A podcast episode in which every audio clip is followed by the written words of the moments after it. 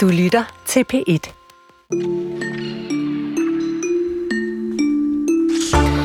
Min far sagde altid, at øh, man skulle gøre det, man var bange for. Og det kan jeg godt forstå sådan i teorien. Men jeg synes bare ikke altid, det virker i praksis.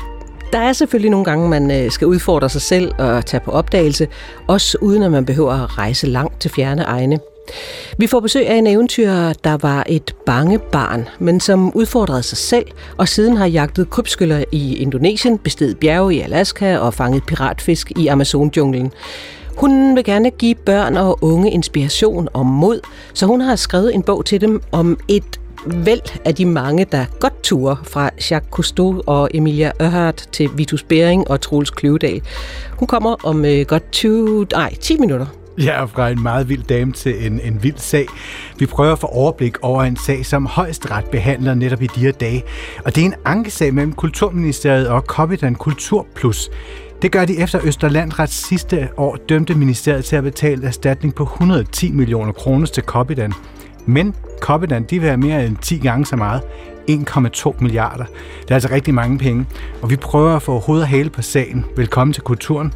Her er Karen Secher og Chris Pedersen. Og så øh, begynder vi med øh, en mand, som nu er øh, i hvert fald jobmæssigt forhenværende. I'm David Velasco. I'm the editor-in-chief of Artforum magazine, and I'm here today speaking with uh, the artist Nan Goldin. I am Nan Goldin. Sometimes. Ja, manden, vi hørte først, øh, er David øh, Velasco. David Velasco, øh, indtil for nylig chefredaktør på et af verdens mest hæderkronede kunstmagasiner, nemlig det, der hedder Artforum. Men øh, efter at have været der i atten år og de seneste seks år som chefredaktør, så fik han kniven i torsdags. Og det, vi hørte her, det var begyndelsen på et interview, øh, han havde med kunstneren Nan Goldin, og det skal vi vende tilbage til det interview. Men altså, i torsdags blev Velasco fyret fra Artforum, fordi magasinet er udkommet med et åbent brev, som opfordrede til våbenhvile i Gaza. Og det er et brev, der er underskrevet af tusinder af kunstnere og kulturarbejdere, og så også af Velasco selv. Og det blev simpelthen for meget for bladets ejere, og så smed de chefredaktøren på porten.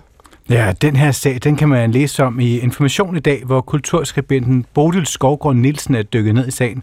Men du er kommet op til overfladen igen, og du er med os her nu. Velkommen. Det er i hvert fald. Tak. Vi har altså en fyret chefredaktør af et åbent brev. Hvad der står i det her åbne brev, der er så kontroversielt, at han skulle fyres?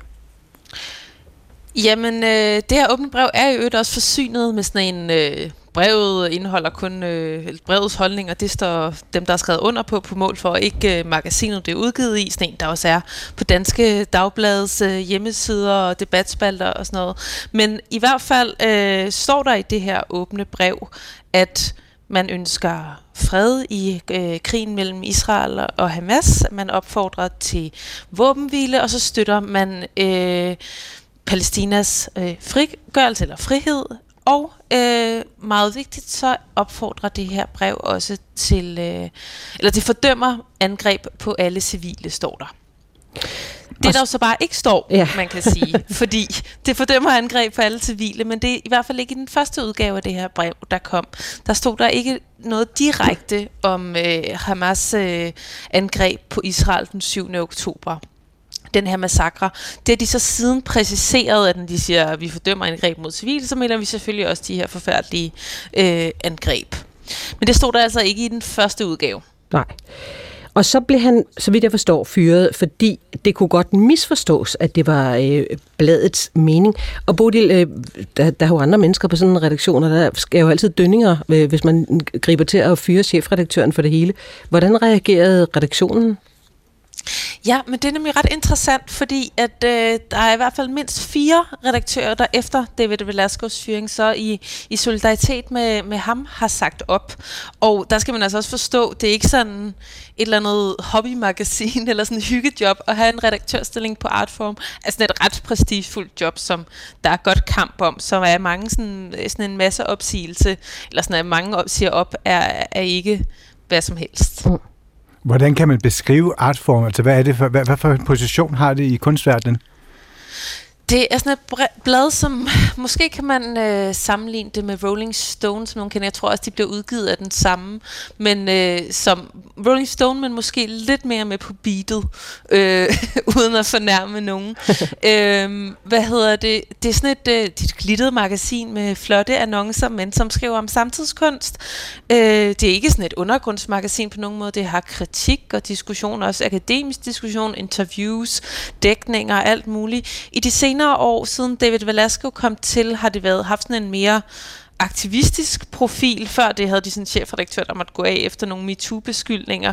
Men det er sådan et, altså, hvis du får en anmeldelse i Artforum, så er det, så er det sådan en big deal. Det er sådan et stort internationalt kunstmagasin, øh, som øh, altså, ser lækkert ud og lækkert sat op og øh, ser dyrt ud, som man gerne øh, vil udkomme i. Men nu spurgte ja, spurgt Karen jo så lige om det her med, hvordan reaktionen, altså redaktionen havde reageret.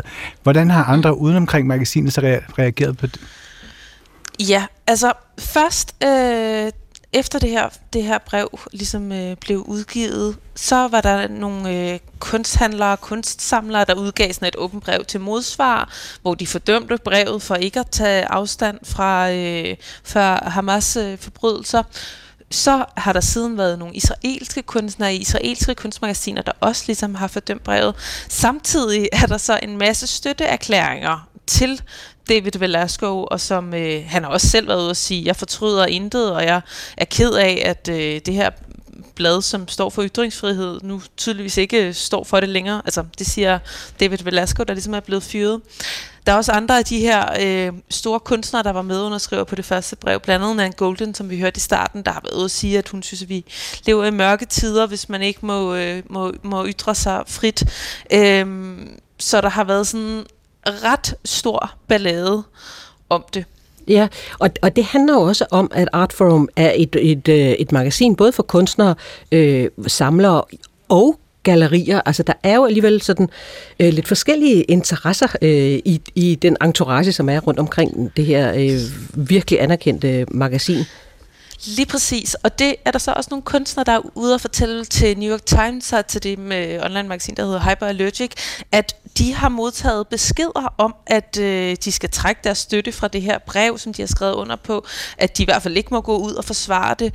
Ellers vil øh, samlere simpelthen sætte deres øh, kunst på markedet igen, og man skal også forstå, at hvis man er nulevende kunstner, så er det ikke bare sådan, at det er dejligt, hvis du har solgt en masse kunstværker. Man, man ligesom gambler hele tiden lidt med ens fremtidige værdi også. Man, man er ligesom sådan et markedsprodukt, der skal sørge for, at markedet ikke lige pludselig bliver oversvømmet med meget billige udgaver af ens værker.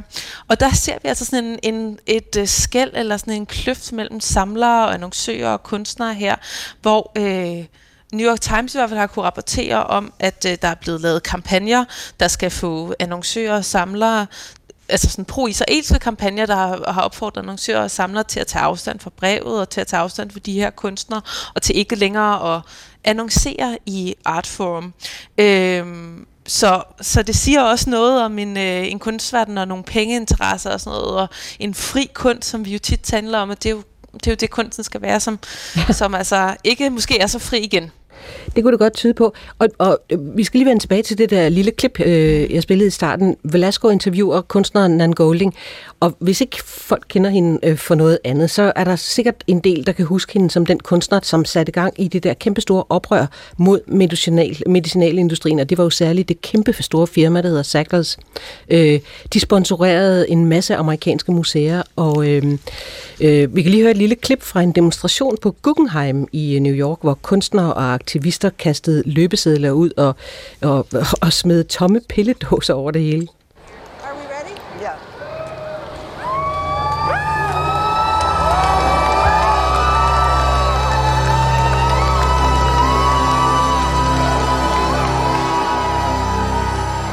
Ja, det blev en meget, eller mange store begivenheder, fordi de var ret stedige i at holde fast i det her.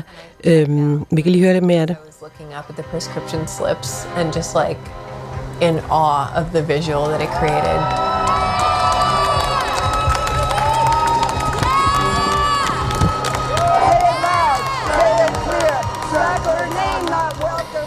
Ja, Nan Goldin, som er kunstfotograf, øhm, og hundredvis af aktivister var i aktion her. Øhm, og det var jo en sag, der vagte genklang. Som sagt, så fortalte vi også rigtig meget om det. Det tror jeg også, øh, Information gjorde. Mm. Øh, kunstnere og aktivister øh, fik presset medicinalfirmaerne ud af sponsoraterne på rigtig mange museer. Hvilken rolle havde Artforum og David Velasco i det? Det var... I øh, Nan Goldin og David Velasco har haft sådan ret tæt samarbejde, tror jeg. Men øh, hun lancerer faktisk det så sent som i to tusind atten, at hun ligesom Nan Goldin altså begynder det her oprør mod Sackler-familien. Hun tænker øh, på en måde, hun har selv været øh, opioidmisbruger, og Sackler-familien, de ejer Purdue Pharma, der har lavet det her OxyContin, som folk har fået ved operationer eller et eller andet, så er blevet dybt afhængige af. Hun har selv været sådan et misbrug, øh, og hun tænker, hvad kan jeg gøre? Hvad, hvad er ligesom sådan min måde at forandre et eller andet i verden på? Og det hun så lancerer i, i Artforum netop i to tusind atten, er sådan et harmdirrende skrift mod Sackler-familien, mod alle de penge, de har tjent på at, øh, at sælge øh, det her OxyContin, og mod at de øh, ligesom hvidvasker deres navn og leger gode kunstmæscener og beskyttere af den frie kunst ved at have deres navne på Louvre og på National Portrait Gallery og på alle mulige fine museer i hele verden over. Det lancerer hun i Artforum i samarbejde med David Velasco i sådan et, øh, det er også et slags, ja, en artikel, åben brev, et op, kunstopslag, hvad man nu skal kalde det. Men Bodil, altså så Artforum har altså ikke været bange for at være kontroversielle før. Hvad er det ved, ved den her sag, som, øh, som gør, at de trækker stikket nu? Ja, men det er jo et godt spørgsmål. Man kan i hvert fald sige, at det ser ikke så godt ud, når man ligesom har talt de store pengeinteresser imod, at man øh, lige pludselig får sådan... Øh, halen mellem benene, når, når det kommer til, nogle, til, til dem, der måske kunne finde på at annoncere ens eget blad. Det viser i hvert fald noget om, at der er, så kan man måske gå, godt gå mod medicinalindustrien.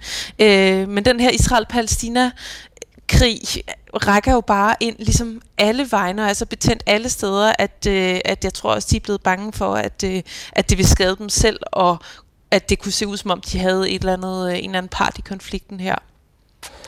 Tak for det, Bulle. Det var så lidt. Som også hedder Skovgaard Nielsen og er kulturskribent mm. på Information.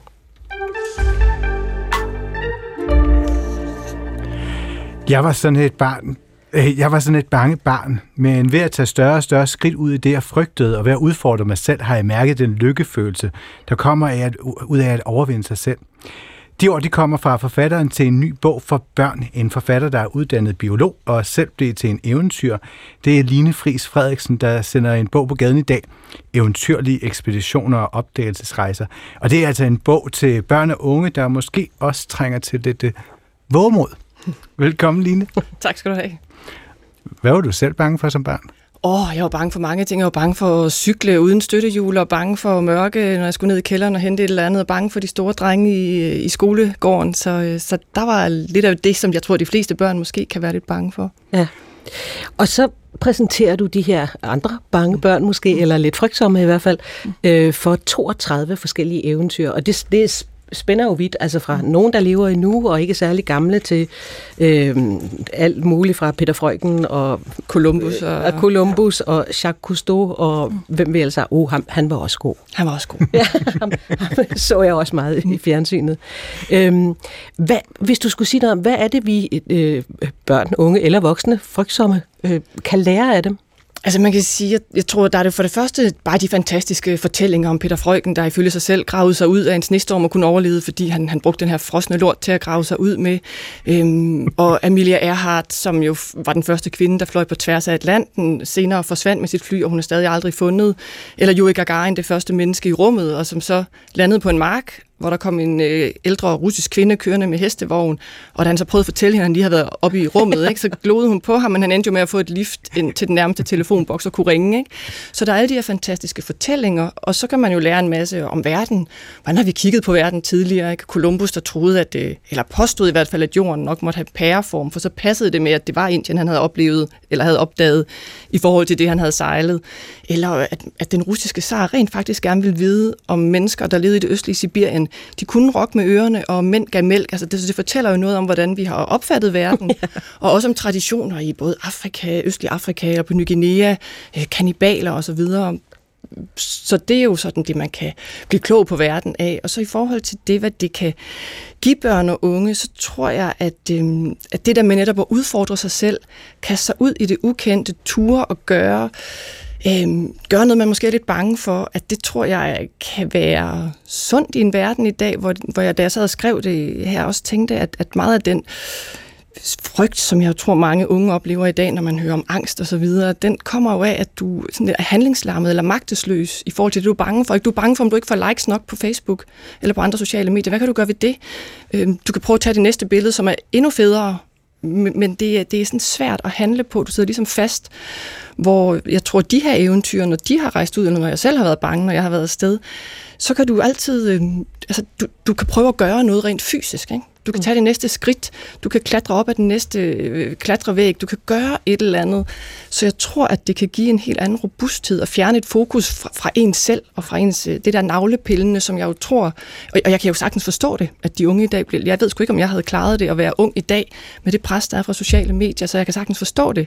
Så jeg tror, det er med at komme ud, og så helst lade mobilen, hvor svært den kan være at ligge, eller i hvert fald ligge i tasken.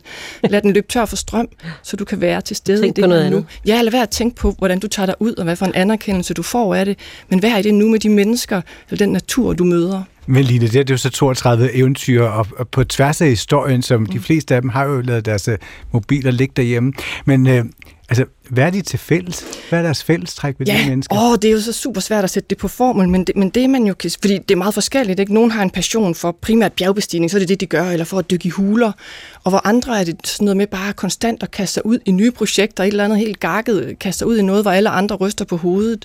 Men jeg tror, de har noget, de har noget mod til fælles. De har i hvert fald en, en nysgerrighed på verden, verden, en sådan en indre rastløshed, øhm, og en stædighed, ikke? For mange af dem har jo også, altså både mødt på, fysisk, på fysiske barrierer, ikke? Edmund Hillary, der skulle bestige Mount Everest, og man prøver igen og igen og igen at finde nye ruter, men jo også en, en barriere fra andre mennesker, der har travlt med at ryste på hovedet og sige, ah, det er nu også klogt, det kan du også møde i dag. Jamen, er det klogt at sige dit faste job op og sælge huset for at starte et børnehjem i Indien, eller øh, hvad det nu kunne være, man kunne kaste sig ud i. Ja. Så det kræver en... Øh, en eller anden indre sådan, øh, viljestyrke, og det synes jeg, man kan se på alle de her toogtredive af dem, og nogle af dem, faktisk en del af dem, har jo haft ikke nødvendigvis nemme barndomme eller ungdomme, men så har det her været sådan ligesom en, ja.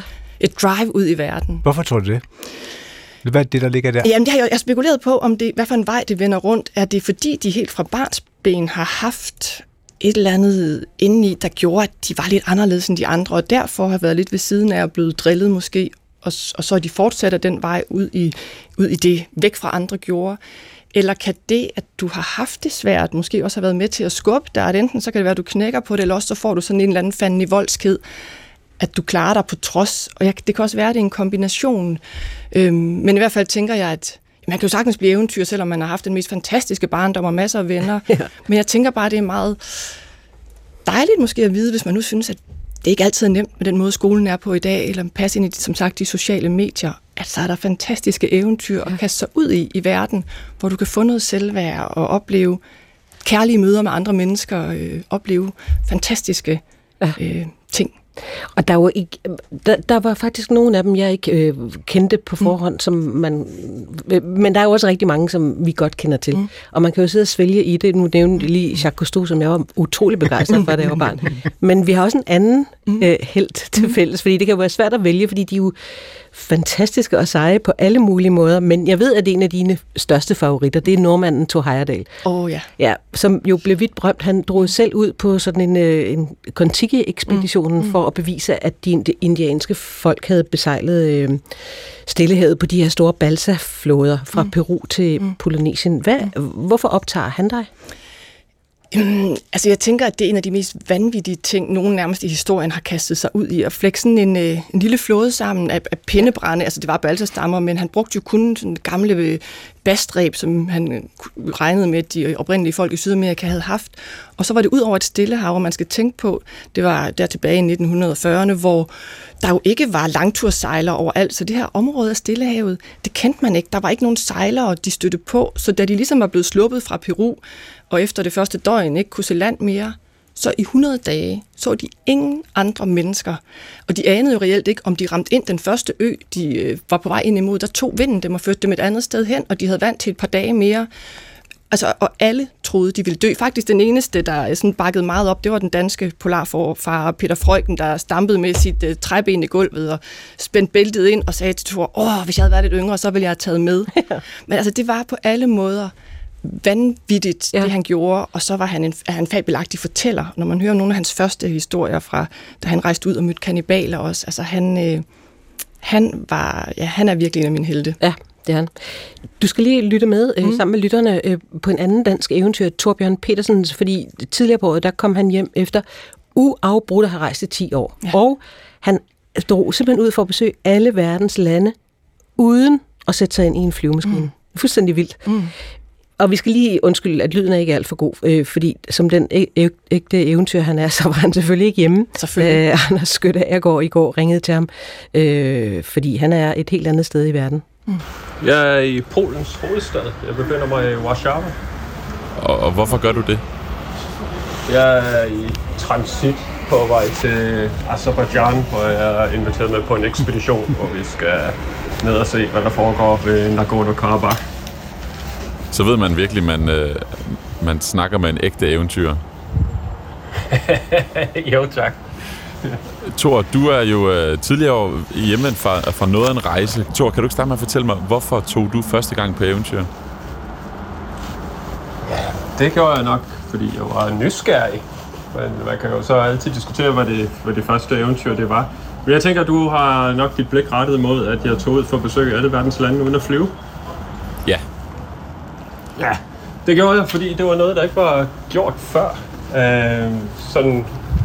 Ganske interessant, så kan man så sige, at der er mere end seks tusind, der har været oppe på Everest, og der er mere end fem hundrede og halvtreds, der har været ude i rummet, men der er mindre end tre hundrede, der har besøgt alle verdens lande. Og der er der fire, der har gjort det to gange. Og så er vi to, der har gjort det et hug, hvilket vil sige at besøge alle verdens lande, inden man kommer hjem igen. Og jeg er den eneste, der nogensinde har præsteret at besøge alle verdens lande uden at flyve. Okay, så det er lidt med den her vilje om at gøre noget, som der ikke er nogen andre, der har gjort før. Kan man sige det sådan? Det kan man sige, men det handler også om at få eventyret med. At møde mennesker og se ting og rejse både i det ydre, men også i det indre. Og hvad, da du var afsted på den her ja, ti år lange rejse, var det jo så. Hvad, hvad drev dig så øh, undervejs? Ja, det var mange forskellige ting. Jeg rejste som goodwill-ambassadør for Dansk Røde Kors. Og øh, nogle gange så var jeg motiveret af det gode arbejde, som de frivillige de gør rundt omkring på verdensplan. Nogle gange så var jeg motiveret af at skulle profilere hver land positivt, fordi jeg synes, det er noget, som er vigtigt i den tid, vi lever i. Men nogle gange var jeg motiveret af øh, at gøre noget, som ingen har gjort før, simpelthen vinde den titel. Så det kunne sådan bladre lidt omkring. Hvornår vidste du første gang, at, at du var eventyrer? Altså, hvornår ved man det? Øh, i, i, I lidt mindre regi, så kan jeg da huske i mine teenageår, da vi satte en, en kano i vandet i Bryerblangsøg, og så fulgte Bryerup Å videre til den næste sø og den næste sø, og så kom til Salten Langsø, og så kom ud til Silkeborgsøerne, og så til sidst ramte Gudenåen og vidste, at den å, den kunne føre os hele vejen ud til havet, og så stod verden åben. Mm. Det, Det var noget, der gætter de, de første eventyr, som, som jeg var ude på, som jeg synes var interessant. Men jeg tror, når, når man står i en uh, jungle i Centralafrika midt om natten, og der er tre fulde bevæbnede mænd, der står og peger på en med gevær, og uh, noget uh, hysteriske og, og vrede, og hele kolonitiden ligger og hviler på ens skuldre, og man tænker, at man skal dø inden for de nærmeste sekunder. Så synes jeg, så er det stadfæstet. Så, så er man nok, så har man eventuelt blodet. Ja, det, det må du nok sige. Og på den her lange rejse, du, altså den længste af dine rejser, du har været på, det længste eventyr, du har på, hvad har, du, hvad har det lært dig at tage på, på det eventyr? Det har lært mig en hel del om verden, om hvordan vi taler, om den verden, vi lever i, og hvordan vi taler om andre mennesker. Og hvor ens vi er som mennesker på planeten, øh, på trods af afstande og på trods af kultur og sprog og tro så har vi enormt meget til fælles. Vi har faktisk det meste til fælles. Det har lært mig en masse om mig selv og mine personlige grænser. Det har givet mig indsigt i en million forskellige ting. Det har været en kæmpe dannelsesrejse for mig. Ja, det var altså Torbjørn Pedersen her. Line, hvad tænker du om, om det, han fortæller her? Jamen, jeg synes jo, han sætter så mange fantastiske ord på, øh, på det, som jeg tror, mange af dem, jeg har beskrevet i bogen, de også, øh, de også oplever. Ikke? Det er jo det er sådan en blanding af mange forskellige ting, der gør, man rejser ud. Øh, Det kan være en blanding for nogle af det meget, man vil gøre noget, ingen har udrettet før. Men jeg tror også bare, at det bliver hele tiden den der lyst til at komme ud i noget ukendt og noget uventet. Og indimellem, så kan man være pissebange og tænke, hvorfor gør man det her? Men der, men der er en eller anden enorm glæde ved, at man så ligesom kommer igennem det. Og så den her beskrivelse af, at ja, der er nogle store forskelle på nogle felter, men sådan en kerne inde i vi mennesker er jo ens, og man møder de her mennesker et helt andet sted, så man bare klikker med og har nogle øh, fantastiske møder, også selvom man måske slet ikke kan snakke det samme sprog. Nu fortalte han også det der, hvornår han selv opdagede, at han var eventyr. Hvornår gjorde du det? Åh, oh, det er et godt spørgsmål. Jeg tror faktisk, det var en gang, jeg lavede noget, hvor jeg rejste rundt på de danske kyster, og så sagde de, nå, men så kalder vi dig biologer eventyrer, hvor jeg sådan tænkte, har jeg virkelig, kan jeg virkelig gøre mig fortjent til den titel? Men øhm, ja, så lige så stille, så vokser det på en, og så kan man jo godt se, at man måske alligevel har lavet nogle ting. Ikke, jeg har ikke stået med tre øh, Kalashnikov-geværer rettet imod mig, men jeg har da været steder, hvor jeg har siddet og, og grædt mine modige tårer og tænkt, hvad laver jeg her? Hvorfor gør jeg det her? Kommer jeg nogensinde hjem igen? Amazon-junglen, Alaska, mm. Indonesien, og mm. jeg er krybskytter, og jeg ved ikke hvad.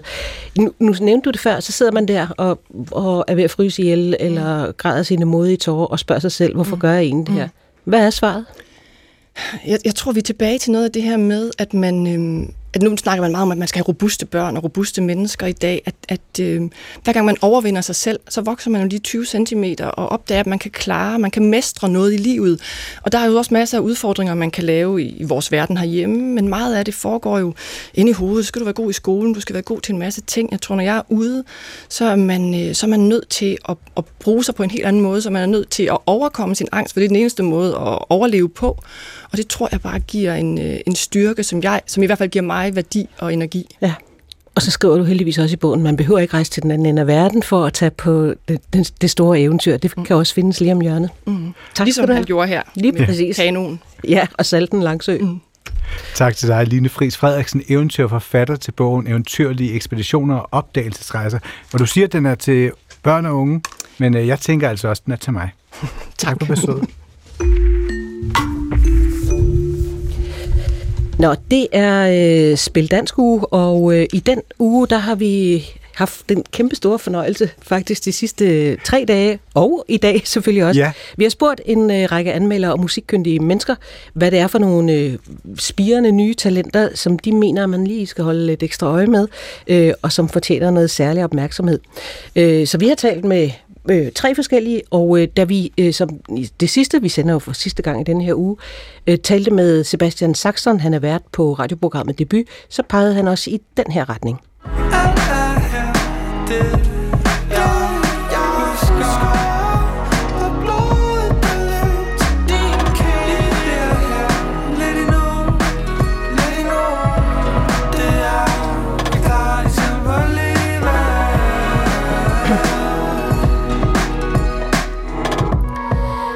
Og nu bliver de ked af det, de tre gæster, vi har fået ind ad døren, fordi nu gør jeg lige så stille sådan her. fordi øh, det var kun en lille bid af sangen, et klart eksempel der ved cyklerne af det ban- øh, danske band, der hedder Uden Ord. Og da vi spurgte radiovært Sebastian Saxton, hvorfor han ville fremhæve lige det band, så sagde han sådan her. Jeg har valgt trioen Uden Ord, fordi at jeg synes, deres, øh, først og fremmest fordi deres musik jo lyder helt vildt godt. Øh, men det lyder godt, fordi det er bundet op på tre personligheder, som øh, har hver deres tilgang til det at lave musik. Så det vil sige, at vi har både de her helt selvopfundne sange og strukturer og stemninger, som virkelig får lov at udfolde sig i sit helt eget øh, tempo, hvilket er et kæmpe kompliment i deres musik. Men det, det er stadig bundet op på sådan nogle popproduktioner, hvor jeg tror selv dem, som, som måske ikke lige øh, ser sig til at læne sig tilbage i, øh, i lange atmosfæriske opbygninger, de kan være med. Jeg tror, alle har nogle venner, som de er mere tætte med end andre, men jeg tror, det er de færreste, der har noget, der er så skrøbeligt som det rum, som øh, de tre deler i Uden Ord. Så mit øh, gode råd, det må være at fortsætte at værne om øh, det venskab, vi har, fordi det er jo også her, øh, vi andre vi får lov til at høste den øh, helt vidunderlige musik. Det var altså radiovært Sebastian Saxton, der fremhævede Uden Ord. Og vi har jer med her i studiet nu. Velkommen til. Tusind tak. Gustav Hedman Christensen, Thomas Mulcahy og Alexandersen og William Spangård Nielsen. Ja. Hvad tænker I om det som... Tre fremragende personligheder, som vi lige har hørt. Ja. Hvad tænker I om det, som Sebastian han sagde her? Nå, det, jeg synes, det er mega sødt. Altså, det er da vildt dejligt, at han fokuserer meget på, sådan, på fællesskabet imellem os, eller at han, han ligesom fremhæver, at det, at det er det, der gør vores musik øh, spændende eller rørende, eller at, man ligesom, at han connecter med det. Øh, så det synes jeg er dejligt at høre. Uh-huh. Mm. Hvad tænker I, det betyder for jeres musik? Mm, jeg tror, det bekræfter os i, at, at øh, den måde, vi laver musik på, ligesom er, er noget, som andre resonerer med. Altså det der med at lave musik, nogle gange kan føles meget... Øh... Altså man kan bare føle sig i en boble på en eller anden måde, om at, at man sidder og arbejder på nogle ting, som, som man, man har nogle gange en følelse af, at det er aldrig nogen, aldrig nogensinde nogen, der kommer til at høre det her. Eller sådan. Mm. Så det er rart at, ligesom at høre fra Sebastian. At... Men det er jo sjovt nok, at han lige præcis fremhæver jeres venskab og jeres sammenhold. Mm. Øh, er I særlig bevidste om, om, om det spiller en rolle, når I laver musik? Jeg, jeg tror, det er sådan... føler ligesom, er også ret fint i det, der bliver fremhævet, og sådan det du, det du også siger nu, det her med, at, at man godt kan fornemme de tre personligheder, der måske er med i en gruppe. Altså det her med, at jeg tror, i mange andre bandsammenhænge er der måske sådan en idé om, vi skal lave den her enhed, som er det her ene billede på den her uh, gruppe, og du ved, at vi har de her holdninger og sådan, og sådan. Jeg synes, det er ret fint, at, at man måske kan høre lidt, at, at vi er tre mennesker, der har vores, hvad er vores lyster og energi og... Men er det også noget, I, I holder fast i? Altså, at det skal være, I skal ikke være en gruppe, som fremstår som en helhed, men, men, men hver i jeres egen personlighed? Thomas? Ja, det tror jeg, vi gør. Jeg tror, vi insisterer ret meget på, at helheden ligesom opstår igennem øh, forskelligheden. Mm. Altså, at øh, det er sjovt at lave musik, som må helt mange ting, og det, er, det bliver bedre, hvis man gør det på den måde. I hvert fald for os. Det sjove er her de sidste par dage, når, når, når jeg har hørt det her unge musik, også da jeg sad og lyttede til, til jer i dag, det er som om, der bliver, altså, der bliver samlet meget, eller der bliver hævet ned fra alle hylder på en eller anden måde, øh, af alle mulige forskellige musik, stilarter, tonearter, sådan tekst, ikke tekst, ligesom det hele bliver blandet sammen. Hvordan beskriver I selv jeres musik? Øhm, jeg tror jeg godt, jeg kan, jeg kan godt lide at beskrive det som sådan nys, nysgerrig popmusik. Altså jeg tror, sådan simple tekster og, og gode fængende melodier, sådan simple melodier også på en eller anden måde, er, er vigtige for os, men vi kan også godt lide, at vi, vi kommer ud i alle mulige afkrog, eller at vi kan trække på alle de referencer, som vi godt kan lide. Altså vi lytter til utrolig meget forskellig musik, og, og det er bare dejligt at have et projekt, hvor det ligesom kan rumme både at være folk, og nogle gange metal, og nogle gange indie rock, og nogle gange bare pop, og Det, det synes jeg er enormt... Øh, det føles sådan dejligt og nuanceret at være i på en eller anden måde. Det er vel også det her med at være tre venner, der, der kommer med hver deres personlighed, så? Ja. Ja. Nu hørte vi jo først øh, en lille bid af et klart eksempel der ved cyklerne. Øhm, hvis vi skal lytte til et nummer, som virkelig indfanger sådan jeres unikke uden ord lyd, så ved jeg, at I har valgt, at vi skal høre Verden, den er lige her. Hvorfor det nummer? Det er, jo, det er jo ligesom, øh, altså det er et nummer på vores, vores kommende plade, som kommer ud i dag, øh, i aften, ja. øhm, og det er ligesom titel, øh, titelnummeret øh, på en måde, og lidt, jeg tror vi har sådan en, vi har lidt en ting med, når vi laver musik, at det er sjovt at lave et nummer, som ligesom på en eller anden måde prøver at bruge alle lydene fra alle sangene, og så putte det ind i én sang på en eller anden måde, ligesom sådan en form for sådan en... Bouillon-terning. Ja, på en måde lidt, og så sige, nu har vi den her ret op at køre, og nu smider vi bare den her kraft ned i, og så... Øh, og så Ja, eller måske egentlig det omvendte, at vi måske har lavet en fodret, som er et helt album, og nu, nu prøver vi lige at finde ud af, hvad er bouillon så? Ja, det er måske det omvendte. Den fang af alle de forskellige ja. Elementer. Ja, og lad os uh, lytte til det. Ja, du siger, at øh, jeg troede faktisk, det var i morgen, det kom, men det kommer i ja, aften? Det kommer i morgen, ja. Men i nat klokken nul. Oh, okay. nul. Albumet hedder Verden, den er lige her.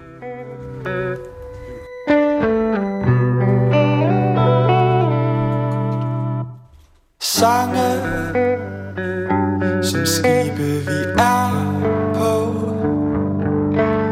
Vi gynger og vi synger om hvor vi er nu. Sirener i klart vand. Sirener Tag med os til, tag med os til et sted, hvor vi er fri, hvor vi ikke skal se bekymring om, om en mennesker, der ikke ved, hvem de er, som har bestemt sig for.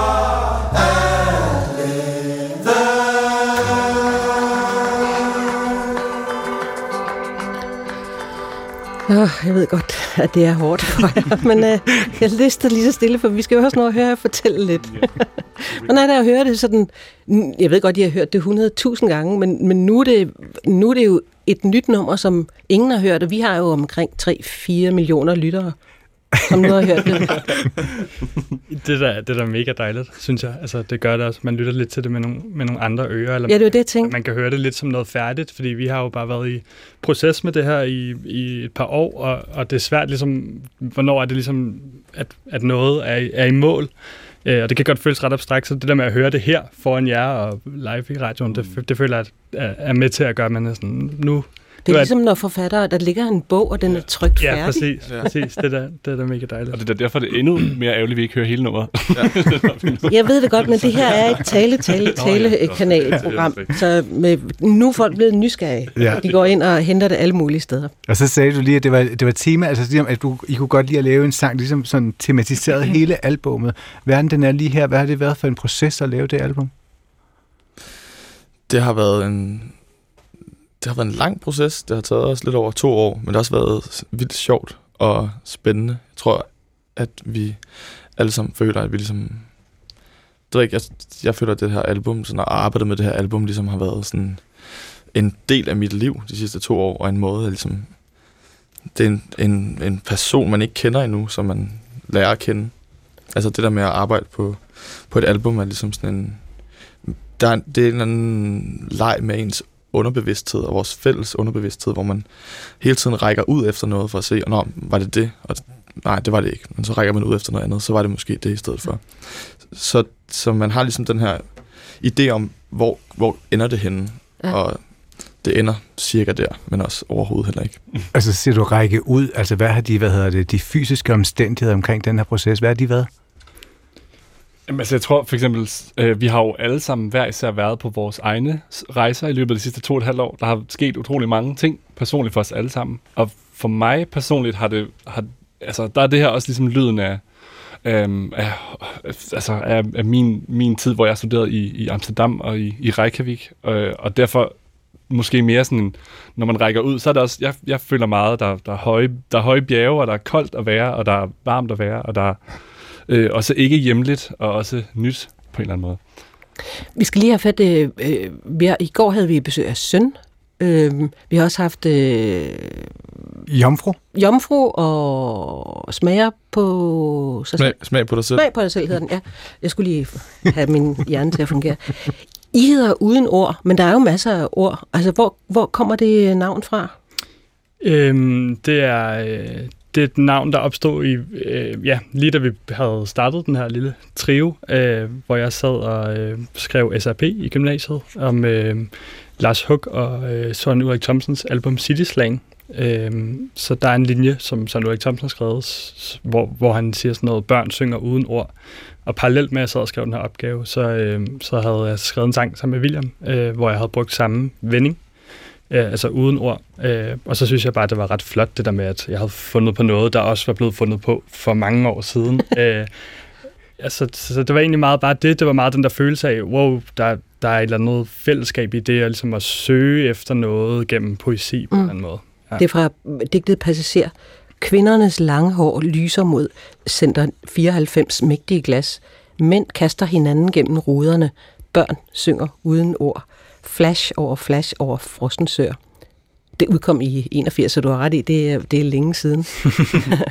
Så inspireret så nu Like Thomsen, men, men hvor, hvor går I ellers hen med jeres ører øh, og øjne, måske, når I, når I laver ny musik? Det er et stort spørgsmål. Ja. Jeg tror, svaret er mange forskellige steder. Det er kedeligt svar. Og, ja, jeg tror, vi snakkede lidt om det i starten, med det der med at, at, at arbejde med referencer og ture og lukke alle mulige ting ind. Hmm. Det er jo ret meget sådan en, øh, som du også sagde med de andre artister øh, i her interviewet, at det er jo meget sådan en, øh, en referencefyldt tid, og meget af det musik, der bliver lavet, og nyere musik, der bliver lavet, er meget referencefyldt, men jeg tror, vi synes, det er spændende det der med at ikke lukke ned for noget som helst. Ja. Og, og lad alt være velkommen. Altså.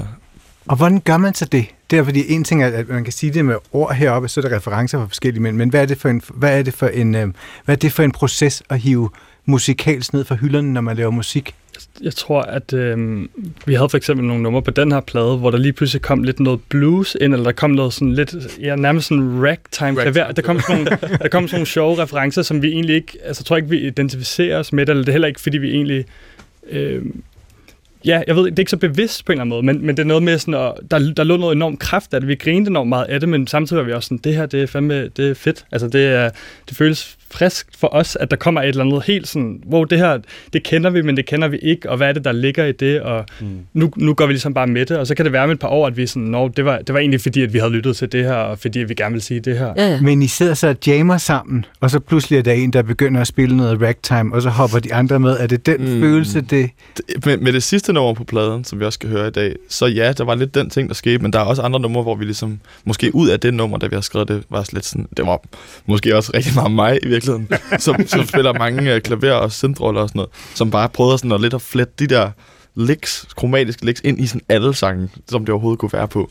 Men jeg tror, der er noget sådan, jeg ved ikke om sådan noget metamodernisme, eller noget omkring det der med at bruge noget meget referencefyldt, øh, sådan historisk, og så ligesom give det en ny mening, ved at og ligesom sætte det ind i en anden kontekst. Mm. Så det tror jeg er meget noget, vi gør meget i vores musik, sådan uden at tænke over det. Jeg tror også bare, det er meget sådan, det er ligesom at være lidt yngre menneske i den her tid, altså at det, det, det er sådan, man på en eller anden måde finder mening i ting, og bruger ting, der er sådan lidt, lidt fjollede og sjove, og så mm. giver det, putter den i en seriøs kontekst. Eller sådan. Jeg tror også virkelig, der ligger også meget i det der med at lade hinanden få lov til at gøre, hvad man har brug for at gøre, eller sådan det der med at lade hinanden være lidt, også en gang imellem, selvom man er i en gruppe på en eller anden måde, så være sådan... Jamen, ellers skal I jo heller ikke være tre enestående personligheder. Ja, det er selvfølgelig rigtigt. Men det, jeg synes alligevel, det er vigtigt det der med, at man får lov til at sige, okay Thomas, nu, nu får du lov til at sidde i ja. tre timer og sidde og jamme på det her klaver, og vi, vi, og vi, vi sidder og lytter med, eller ja. vi, vi, vi lader dig ikke være, men vi, sådan, vi accepterer, at du, du sætter dig i det der sted.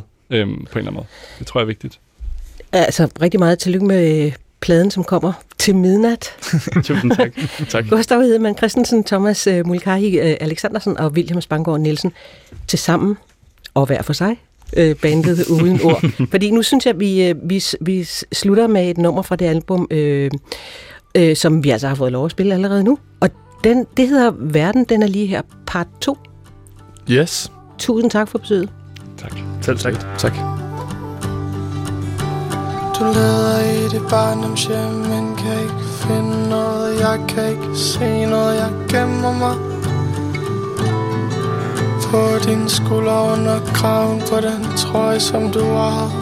Måske jeg skulle have sagt noget, men nogle ting er bedre at lade ligge, for kroppen er et fængsel, du skal vente dig til. Så lad vi hey, vent lige på mig. Kan mærke, at du er her nu, at du ved det, du var her, da solen brændte ud. Hey, vent lige på mig. Kan mærke, at du er her nu, at du ved det, du var her, da solen brændte ud.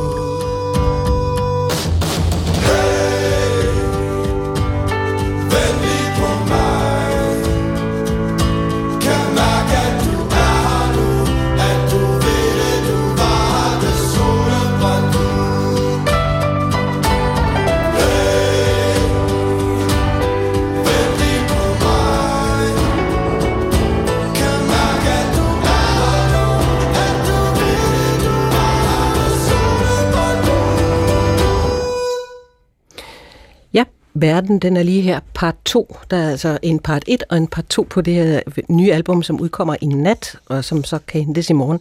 Bandet Uden Ord øh, blev det st- i sidste i den her omgang øh, i anledning af at spille dansk ugen. Det er derfor, vi har inviteret sådan nye navne inde, ind hele ugen.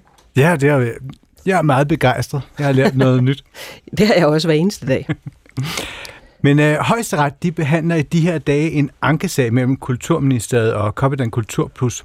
Og det gør de efter Østre Landsret sidste år dømte ministeriet til at betale en erstatning på et hundrede og ti millioner kroner til Copydan. Men Copydan, de vil have mere end ti gange så meget, en komma to milliarder, og det skriver Media Watch på baggrund af en aktindsigt i nogle retsdokumenter. Og det er jo øh, virkelig mange penge og en kæmpestor forskel, altså fra et hundrede og ti millioner til en komma to milliarder. Helt vildt. Så tidligere i dag talte Kasper Dyrholm med Sten Schaumburg-Müller. Han er professor i medieret ved øh, Juridisk øh, Institut på Syddansk Universitet. Og Sten Schaumburg-Müller øh, begynder først med at forklare os alle sammen, hvad det er, den her sag grundlæggende handler om. Den handler om, at der er ophavsret, og øh, at ophavsretten indeholder en ret til at lade... Øh, øh, eksemplarer fremstille. Altså det vil sige, at hver kopiering, og sådan, det hører principielt under ophavsretten. Og så har man jo lavet det, det er jo, det er jo temmelig upraktisk. Folk skal jo kunne sidde og lave derhjemme, hvad de har lyst til og sådan, ikke? Og så har man lavet nogle undtagelser for privat kopiering. Og så siger E U, det har E U sagt siden to tusind og et i det såkaldte Infosoc-direktiv, at så skal rettighedsindehaverne kompenseres for den her øh, brug, som der jo uden tvivl sker, altså vidtstrakte brug øh, af, af hvad hedder det, private eksemplarer. Hvordan man så gør det, det må landene selv om, men det skal gøres. Så, så, øhm, så ja. det, det, du er inde på her, det er det, som man kalder blankmedieordningen, ikke? Ja. Øh, og ja. Nu, nu må du virkelig love at rette mig, hvis jeg tager fejl. Men den her ordning, den bliver indført i nitten treoghalvfems, for at kompensere rettighedshaverne for lovlig privatkopiering. Altså hvis nu jeg har købt en C D, så kan jeg lave en kopi til mig selv. Ja, præcis. Og grunden til, det så hedder en blankmedieordning, det er fordi ordningen så omfatter såkaldte blankmedier, altså D V D'er, C D'er, U S B-sticks. Ja, ja, ja. Og det er lidt i den definition, at kimen til problemet ligger. Ja. Øh, fordi at øh, den her blankmedieordning tog i hvert fald indtil tyve toogtyve ikke højde for de blanke læringsmedier, som eksempelvis sidder i den iPhone, jeg har i lommen. Ja. Og det øh, er i strid med det her, du øh, sagde før, E U's såkaldte Infosoc-direktiv. Vil du ikke lige forklare mig det her Infosoc-direktiv? Hvad er det egentlig for noget?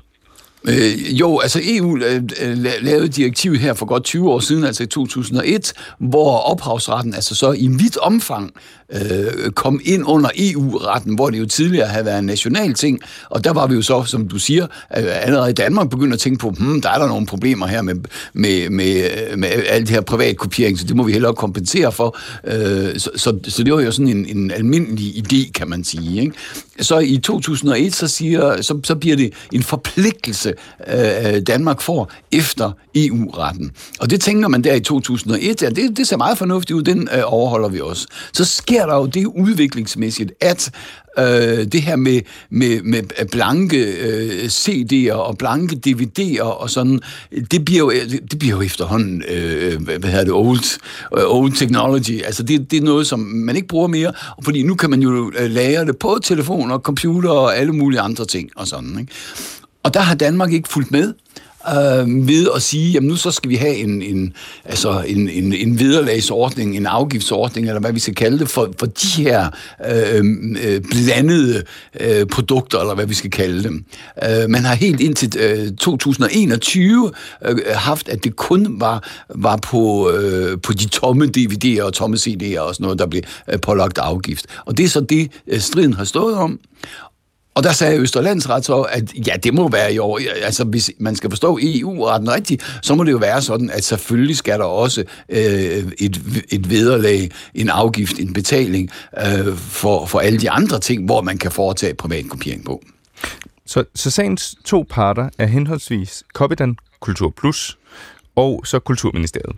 Hvis nu vi starter med den ene part, Copydan Kulturplus, ja. Hvad er det så, de gerne vil have ud af den her retssag? Ja, de vil jo gerne, de vil gerne have nogle penge til, deres, til alle rettighedsindehaverne. Altså, og det er jo en ret, man kan sige, man har haft altså efter, efter dansk ret og helt åbenlyst efter E U-ret, at der skal en eller anden form for kompensation til for den her ret omfattende øh, privatkopiering, som man så siger, at øh, det, det er tilladt. Og der er det så, at, at Copydan siger, men nu har vi mistet så mange penge, fordi der ikke har været nogen afgift eller nogen kompensation i forhold til alt de her, altså iPhone, smartphone, computer osv., hvor der bliver foretaget rigtig meget privatkopiering. Øh, og det burde, det burde staten øh, have, have gjort noget, hvis staten er forpligtet til det efter E U-retten. Så derfor skal, øh, skal der betales nogle flere penge øh, på grund af den her undladelse, kan man sige. Øh, og det er så selvfølgelig nogle penge, der i sidste ende går til til rettighedsindehaverne. Det er så den ene side af sagen, det er Copydan Kulturplus. På den anden side, ja. Der står Kulturministeriet så. Hvad er det, de vil? Ja, de siger så, at der er... Nej, men det er jo i høj grad op til staterne at bestemme, hvor meget der skal, og øh, hvor meget der, der skal betales, og, og der er et vidt skøn.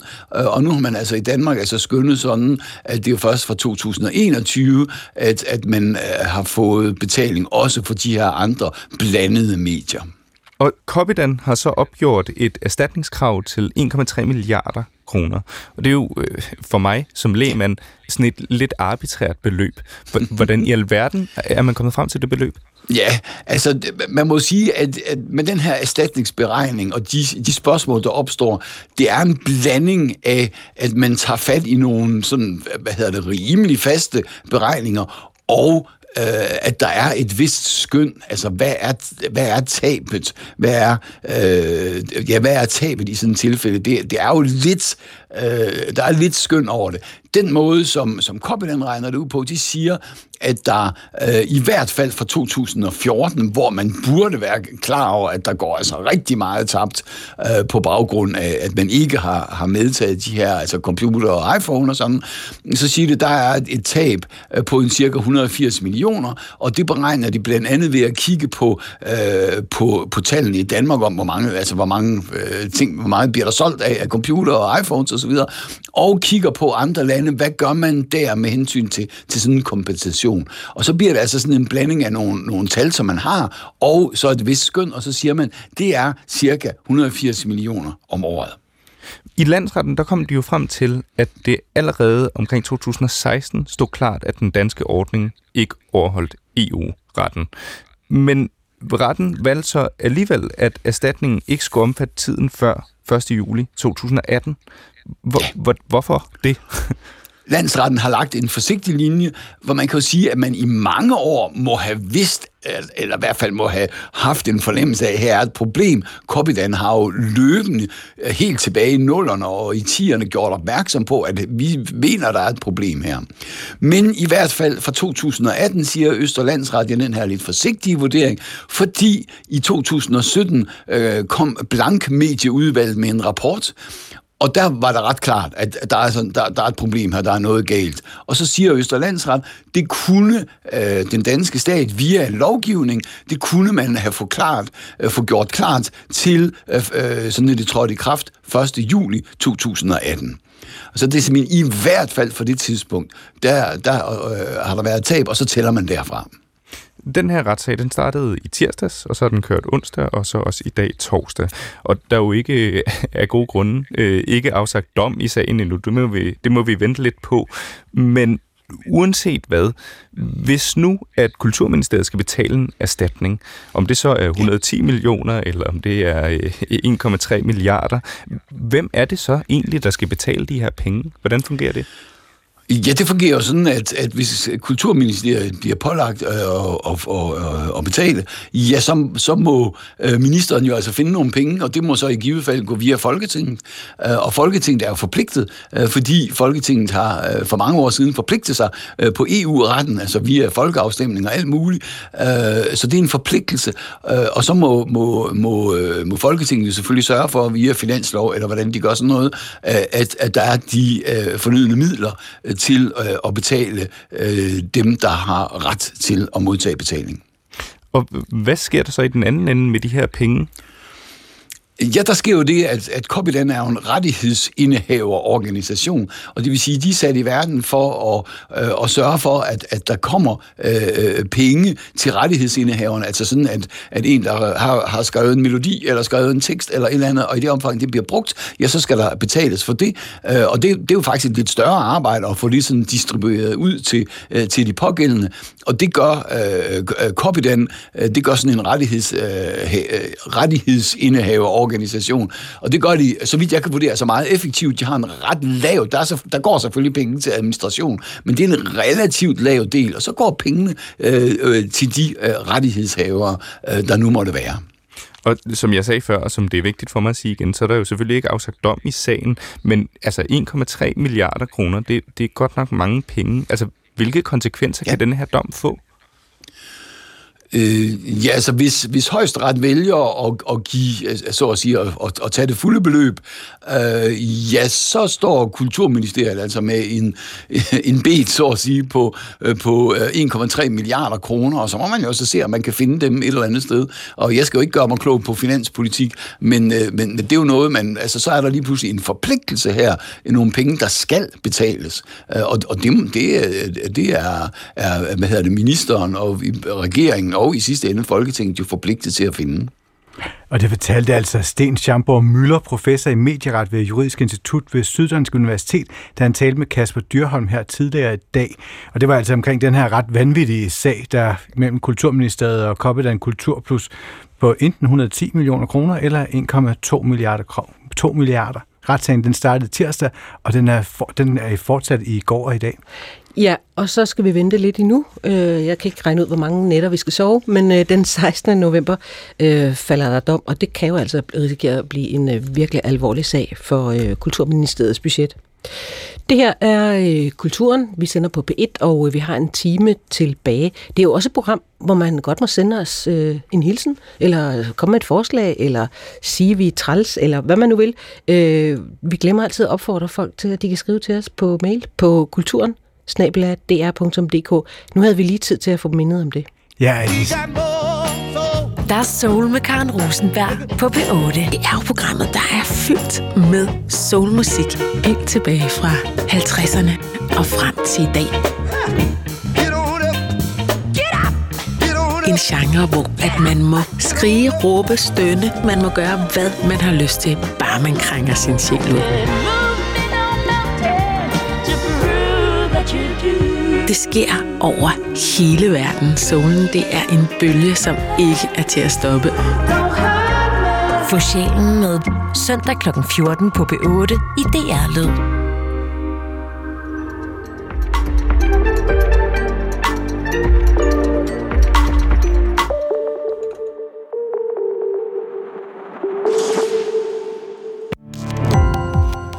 Gå på opdagelse i alle D R's podcast og radioprogrammer. I appen D R Lyd.